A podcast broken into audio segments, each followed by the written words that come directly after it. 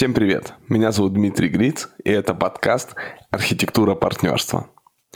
Я адвокат, управляющий партнер адвокатского бюро, архитектор бизнес-партнерств, автор методики «Партнерская сессия», и я вместе со своими коллегами, нас теперь от Лондона до Владивостока больше 65 человек, мы помогаем бизнесу, вернее, помогаем предпринимателям в совладении строить бизнес – ведь когда ты делаешь бизнес не один, то есть ты принимаешь решения не один и делишь деньги не один, то не может зависеть только все от тебя. Тебе нужно договариваться, нужно соответствовать и как-то, по крайней мере, координироваться, синхронизироваться с а, другим партнером. И в этом подкасте мы с моим соведущим а, психологом и маркетологом Романом Пивоваровым и обсуждаем, как строить бизнес-партнерство. Привет, Ром. О чем сегодня поговорим? Привет, Дим. И книга, книга, книга дня сегодня, Дим. Что у нас? Сегодня у нас такая неочевидная книга, она достаточно свежая. Это книга Денниса Дженклина, называется «Этика бизнеса. Психологическое расследование корпоративных скандалов». На самом деле эта книга, она не прямо про партнерские сессии и не прямо про партнерские какие-то отношения и про бизнес-партнерство, но она очень хорошо соединяет бизнес-климат и бизнес-культуру и психологические аспекты. Эм, этот автор, он в целом как бы из бизнеса, он работал там э, в финансовом секторе в банке. И, во-первых, ну, в Австралии он детально рассматривает, там был большой кризис и большой скандал в банке. А во-вторых, он анализирует опыт разных психологических научных исследований, экспериментов и накладывает их на рамку бизнеса. И в целом, как бы, читая книгу, ты понимаешь, почему люди, в том числе бизнес-партнеры, не всегда следуют как бы тем договоренностям, нормам и правилам, которые установлены в этой компании. И мне кажется, это очень важно в аспекте правильных и жестких и четких договоренностей между партнерами, потому что, ну, самый частый вопрос, а что будет, если он не выполнит? Так вот, почитав эту книгу, вы поймете, как приблизить к той ситуации, ну или, по крайней мере, избежать тех факторов, из-за которых люди не выполняют, или приблизить к ситуации, что точно будут выполнены все договоренности. Потому что э, среда и разные обстоятельства, власть и разные вознаграждения, собственно, влияют на поведение человека и меняют его систему ценностей, по крайней мере, в моменте их проявления. Это очень хорошая книга, несложно написана. Э, я бы, наверное, туда же еще в эту тематику добавил бы Дэн Ариэли. Книга «Честная о нечестности» называется. Там тоже есть разные аспекты. Да, наверняка, если вы в теме бихевиоризма, то вы видели там разоблачающую статью, что Дэн Ариэли про страховую компанию какие-то данные там выдумал, ну, по мнению расследователей. От него есть письмо о том, что он считает, что он не выдумал, и все данные настоящие, при этом он нормально не доказывает. Но, тем не менее, Дэн Ариэли, экономический бихевиорист, исследователь поведенческих паттернов человека в экономике, считаю, что вот честно о нечестности я бы тоже туда добавил. Это вот две книжки в паре, которые про этику, в том числе в бизнесе. Получилось две книги, извини, Ром. Супер, супер. Знаешь, всегда ценно учиться на чужих ошибках и на примерах э, вот таких вот э, провалов и несовпадений.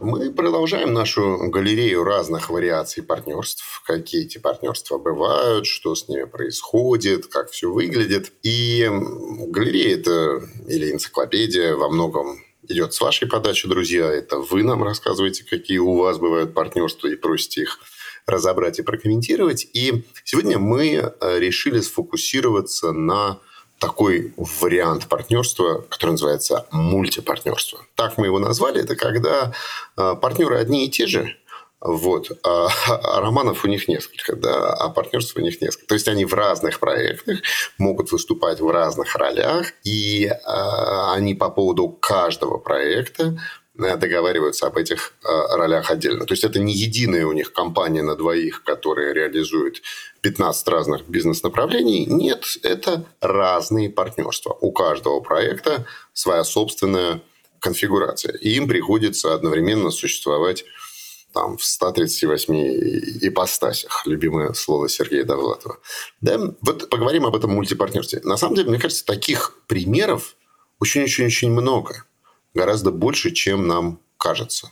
Да, это прям, ну, частая ситуация. У меня было вот за последнее время, ну, наверное, там, три или четыре партнерские сессии, когда э, партнера там два или три человека, и у них как будто бы есть там группа компаний, которые они как-то искусственно создают, но на самом деле у каждой э, компании есть там свои сотрудники, есть свои финансы, есть э, свой производственный цикл, он никак не связан с другой компанией. И в этом смысле действительно партнеры порой занимают разные роли. Есть бизнес, в котором один партнер является человеком, который управляет, во втором бизнесе этот же партнер только инвестировал, в третьем бизнесе этот же партнер выполняет экспертную функцию, и он там работает в рамках своих профессиональных знаний. И в этом смысле партнерам, конечно же, супер важно по каждому из проектов э, составлять, ну, не, по крайней мере, это партнерское соглашение будет делиться на несколько частей, по каждому из проектов отдельная часть. Потому что зона ответственности, ожидания и даже присутствие и вовлечение этого партнера будет разным для разных направлений этого мультипартнерства. Ты знаешь, я даже встречал ситуацию, когда мне один предприниматель рассказывал, что он всегда предпочитает иметь мультипартнерство, пусть даже с одним и тем же человеком, по проектные мультипартнерства, чем а, закоммититься с ним на некий как бы совместный большой бизнес. Он говорит, мне так проще разруливать. Мы можем в одном проекте там не сойтись, окей, мы его закроем, и тогда у нас остаются остальные проекты в живом состоянии. А если мы поссоримся в некой совместной компании, там, совместном холдинге, громкое слово, да, то э, вроде как и все проекты рухнут. И поэтому, говорит он, предпочитаю иметь партнерство, пусть с одним и тем же человеком, но по-проектно. Даже такое встречал. Ну, я отлично отношусь к этой позиции. Я думаю, что это, строго говоря, особенно в таком э, вакуумном мире, точно правильно. В реальном мире это немного не так работает, по крайней мере, мой опыт такой подсказывает, потому что, ну вот, было партнерство одно, и там э, у них не случился один из проектов, и один партнер другому говорит, слушай, ну, короче, нужно фиксировать убытки и заканчивать с этим. Второй говорит, ну, давай мы из другого как бы бизнеса зафиксируем эти убытки, а не с личных денег. Он говорит, нет, другой бизнес – это другой бизнес. Там другие доли, у нас другое распределение, и вообще говоря, это совсем другая история. А второй говорит, так не, ну, я не готов. Вот у нас есть общий бизнес. То есть люди-то всегда остаются людьми, мы же не роботы. Можно было бы сказать, что это защищенные друг от друга проекты, если люди об этом договорились. Это важная вещь, сказать, что ничего никакой э, как бы перекидки ресурсов, денег, внимания, всего такого не происходит между проектами. Давай вот об этом договоримся, и тогда все пойдет там хорошо. Наверное, об этом точно нужно договориться, об этом точно нужно периодически как бы возвращаться к этому и как-то фиксировать, что все так, все эти договоренности в силе, и не нарушать эти договоренности. Иначе это все равно будет некоторая группа компаний, потому что даже это до смешного доходит, но э, такое мультипартнерство встретилось в брачном союзе э, мужчины и женщины, и мужчина говорит, я принимаю там решение в компании, например, и там в той компании, в этой, в третьей, в четвертой. А жена ему говорит, знаешь что? Она говорит, да, ну хорошо, тогда я принимаю решение в семье. Э, в семье и я буду определять, где будет учиться наш сын, там в каком университете, все такое. А второй, ну, первый партнер, вернее, говорит, подожди, ну а как это связано? Это никак не связано. Я вот принимаю здесь решение, потому что я там, я основывал этот бизнес и все такое. А второй партнер, э, ну, жена его, говорит ему, так ну и что, что ты основывал? Ну, я вот в семье основывала. Ну, или мы вместе основывали. Но, короче, люди пытаются найти вот эту точку как бы соразмерного, как это сказать, ну, некоторой справедливости в других партнерствах в том числе. То есть они говорят, если ты здесь пошел на какой-то ультиматум, то я пойду в другом партнерстве на ультиматум. И в этом смысле, конечно, мультипартнерства, они, э, ну, я не могу сказать, что это прям такое очень защищенные отсеки, знаете, которые отдельные друг от друга. Если затопит один отсек, то остальные отсеки останутся сухими. Из-за того, что ими руководят люди, все-таки это немного не так работает.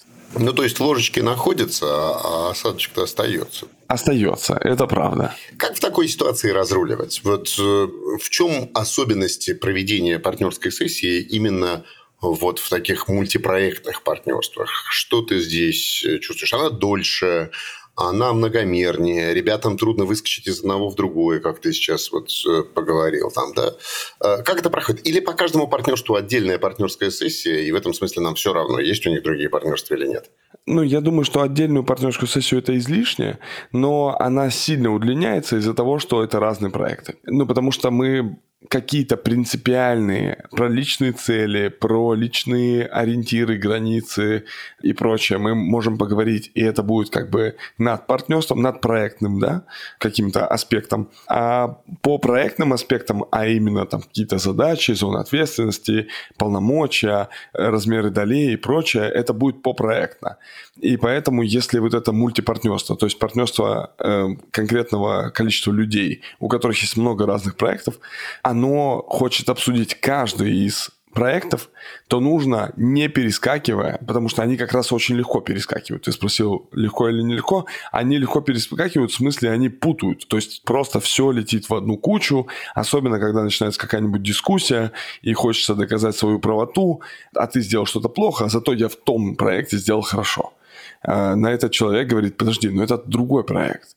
Он говорит, неважно, а, я вот в этом провалил, согласен, но провалил я из-за того, что делал в другом проекте. Э, в этом смысле партнерскую сессию нужно проводить сначала по конкретному одному проекту целиком. А дальше, если они хотят пообсуждать еще второй, третий или еще какой-то проект свой, то мы какие-то вопросы уже не задаем, потому что их можно как бы распространить и на другие проекты. Но проектные вопросы, связанные там с тем, как что будет происходить внутри проекта, мы задаем отдельно, совсем как бы в разных частях и стадиях партнерской сессии. Слушай, а вот я тогда в этом контексте тебя спрошу. Давай так сформулирую вопрос. Вот в фокусе партнерской сессии вообще партнеры или бизнес-проект? Вот что является основным? Потому что ну, сейчас у меня есть ощущение, что не партнеры, а скорее именно бизнес-проект. Партнерская сессия ориентирована на конкретный проект, да, у которого есть партнеры. Или партнерская сессия в фокусе внимания партнеры, у которых, ну да, может быть один проект, может быть несколько. Если выбирать между этими двумя приоритетными векторами, то как скорее? Ну вот в том-то и дело, что в теории и методологически нет здесь фокуса. Фокус должен быть на трех сущностях. Каждый из партнеров и партнерство в целом, если партнера два. Если их там три, то на четырех сущностях. То есть на каждом из партнеров должен быть фокус внимания, такой исследовательский фокус архитектора и на партнерстве в целом. Потому что архитектор говорит такую фразу, что я не являюсь представителем никого из вас, я не защищаю интересы, кроме интересов партнерства. Я представляю ваше партнерство в будущем, знаю, что может произойти, и поэтому сейчас задаю эти вопросы и хочу, чтобы вы о них договорились. Вот такой посыл. В этом смысле я считаю, что фокус внимания должен быть на каждом из партнеров и на партнерстве в целом. Но бывают партнерства такие характерные, что они либо приходят и говорят, нам вообще не важно, что делать, важно, что вот вы этим составом людей. И тогда, конечно, они сильно перетягивают внимание на то, что да пофиг, ну, как бы мы сегодня делаем одно, а завтра другое, важно, что мы друг с другом целостные, и мы хотим друг с другом как бы выстроить эти отношения. И тогда в таких сессиях я скорее смещаюсь на партнеров. Да, партнерство является лишь формой приложения сейчас их усилий. А бывают партнерства, которые говорят, вот эта деятельность просто невероятно крутая, и сейчас как бы в роли людей на партнеров, на роли партнеров, здесь сейчас вот эти люди, могут быть и другие. А, и в этом смысле, ну, например, а, у меня недавно была партнерская сессия, где владелец бизнеса хотел создать опционную программу, и он ввел как бы разговор с будущими владельцами опционов э, со своим топ-менеджментом. Но на самом деле эти конкретные личности были не очень важны в данном случае. То есть приоритетнее было сработать как бы выработать некоторую модель партнерства с владельцем, с держателем опциона. А дальше на место этого держателя опциона может стать любой человек. Да, мы чуть-чуть касаемся личности, но все равно на ней нет фокуса внимания. Ну да, то есть не одни, так другие, условно говоря. Да. да, то есть мы выработали некоторую модель взаимодействия друг с другом. А дальше, если эти роли, в смысле, если на месте этой роли станет другой человек, да, мы как-то его особенности учтем, но в целом модель поведения, модель взаимодействия уже разработана.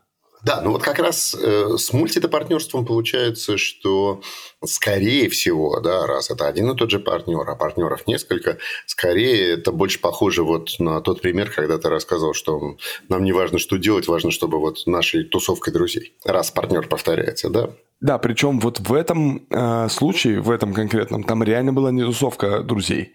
То есть это были люди, которые скорее построили дружбу на месте бизнеса, чем бизнес на месте дружбы. То есть они сначала были хороши и эффективны в бизнесе, потом подружились и потом поняли, что им намного важнее быть в отношениях друг с другом, ну, потому что они там комплементарные друг другу, дополняют функционально, целостно, ценностно и все такое.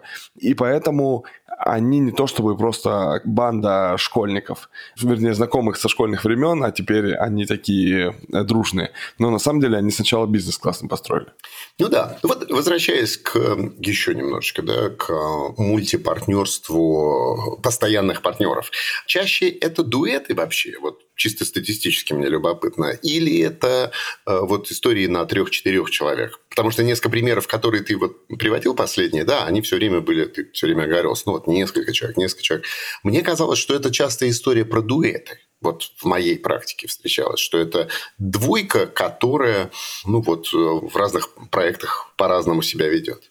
Ну, на самом деле, статистически партнерств парных, конечно, больше, чем триад. И в этом смысле я думаю, что вот эти мультипартнерства примерно та же статистическая выборка. Я, по крайней мере, для себя не вижу никакого довода и аргумента, почему ну, наверное, только у троек, ну, представим, что обычная статистика, мы просто говорим, вот партнерство в двойках, там, вот столько процентов, партнерство в тройках, меньше процентов.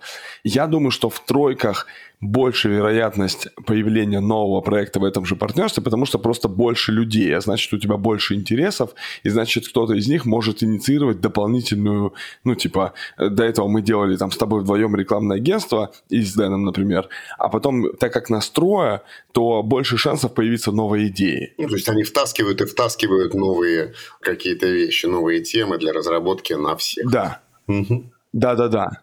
И в этом смысле парное партнерство, их, конечно, больше. Я думаю, что сопоставимо и со статистикой, как в обычных партнерствах. Угу. Слушай, хочу вернуться к ложечкам, да, которые остались.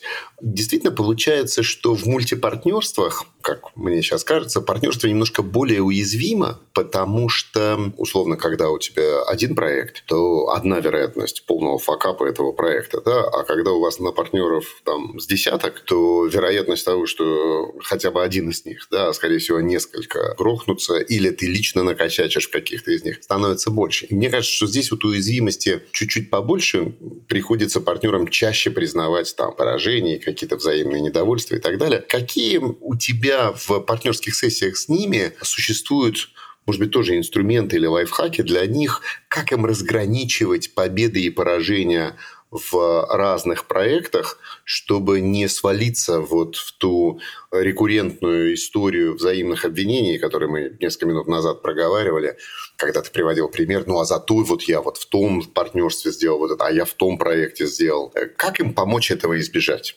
Здесь важно, насколько у них на самом деле сильно развит уже бизнес. Потому что если у них э, они все еще не считают отдельные финансовые показатели по каждому из проектов, то это первый шаг. Если они уже его считают и все-таки считают разными бизнесами, то это про фиксацию, например, ну, я говорю, как часто вы будете встречаться? Ну, там, какие-то регулярные операционные моменты. Они говорят, раз в неделю, встреча на два часа. Я говорю, подскажите, это по какому из проектов? Они такие, само собой разумеющие, говорят, ну, по всем, конечно. Я говорю, не-не, погодите, здесь важная штука, что у вас разные партнерства. Поэтому поставьте там, хотите, ну, в сумму на два часа, там, по полчаса, четыре встречи, но по каждому из партнерств. И лучше в разные дни, и лучше создать как бы разные паттерны, и лучше, если вы побеждаете в этом партнерстве, то и обязательно отпразднуйте его, вне зависимости от того, что у вас происходит в новом партнерстве. Ну, то есть нужно создавать практики, которые помогают тебе разграничить эти партнерства, а это значит не назначать общих встреч, разделить финансы, разделить обсуждения по каждому из проектов отдельно, разделить корпоративы, разделить, я не знаю, идентику, атрибутику, если такое представляется возможным и так далее. Может быть, даже встречаться в разных местах для обсуждения разных вещей. Не только в разные дни, но и в разных комнатах, в разных переговорных, в разных кафе. Да, вполне делать сознательно все для того, чтобы возникло вот это ощущение, что у тебя абсолютно разные проекты, не зависящие друг от друга. Да-да-да. Ну, то есть нужно создавать разные якоря. Скажи, последний вопрос здесь. А как тебе кажется, людям, которые в мультипартнерствах существуют, нужно чаще приходить на профилактику, диагностику и техосмотр своего э, партнерства. Им нужно чаще проводить какие-то такие ревизии, рефлексии, партнерские сессии, чем людям, у которых монопартнерство. Или здесь нет такой зависимости? Я считаю, что есть, потому что цена ошибки выше. То есть семейные, дружественные партнерства, мультипартнерство – это когда у тебя несколько проектов. У них цена ошибки, риск-фактор вот этот наступивший, он выше, потому что разлетается как бы больше и в большую сторону. Там, в семейных партнерствах разлетается не только бизнес, но и семейные отношения. Там в дружественных то же самое. Здесь разлетается не одно партнерство, а несколько. И в этом смысле мультипартнерство – это триггер к тому, чтобы намного более тщательно работать со своим партнерством, а значит, конечно, чаще ходить на профилактику, чистку, настройку и вот это все. Ну да, потому что все яйца складываются в одну корзину. Именно так. Да, и здесь э, корзина настолько хороша, да, видимо, ну, действительно, партнеры комплементарны друг другу, раз они продолжают и продолжают. Корзина настолько хороша, что хочется складывать яйца только в нее, но, значит, и бархатом ее нужно обивать почаще и следить за ней попристальнее. Да. Отлично поговорили. В следующем эпизоде давай погрузимся в тему стратегических партнерств. Партнерство с неким стратегическим игроком, стратегическим инвестором, стратегическим помощником. Вот что-то такое. Да, договорились. До встречи.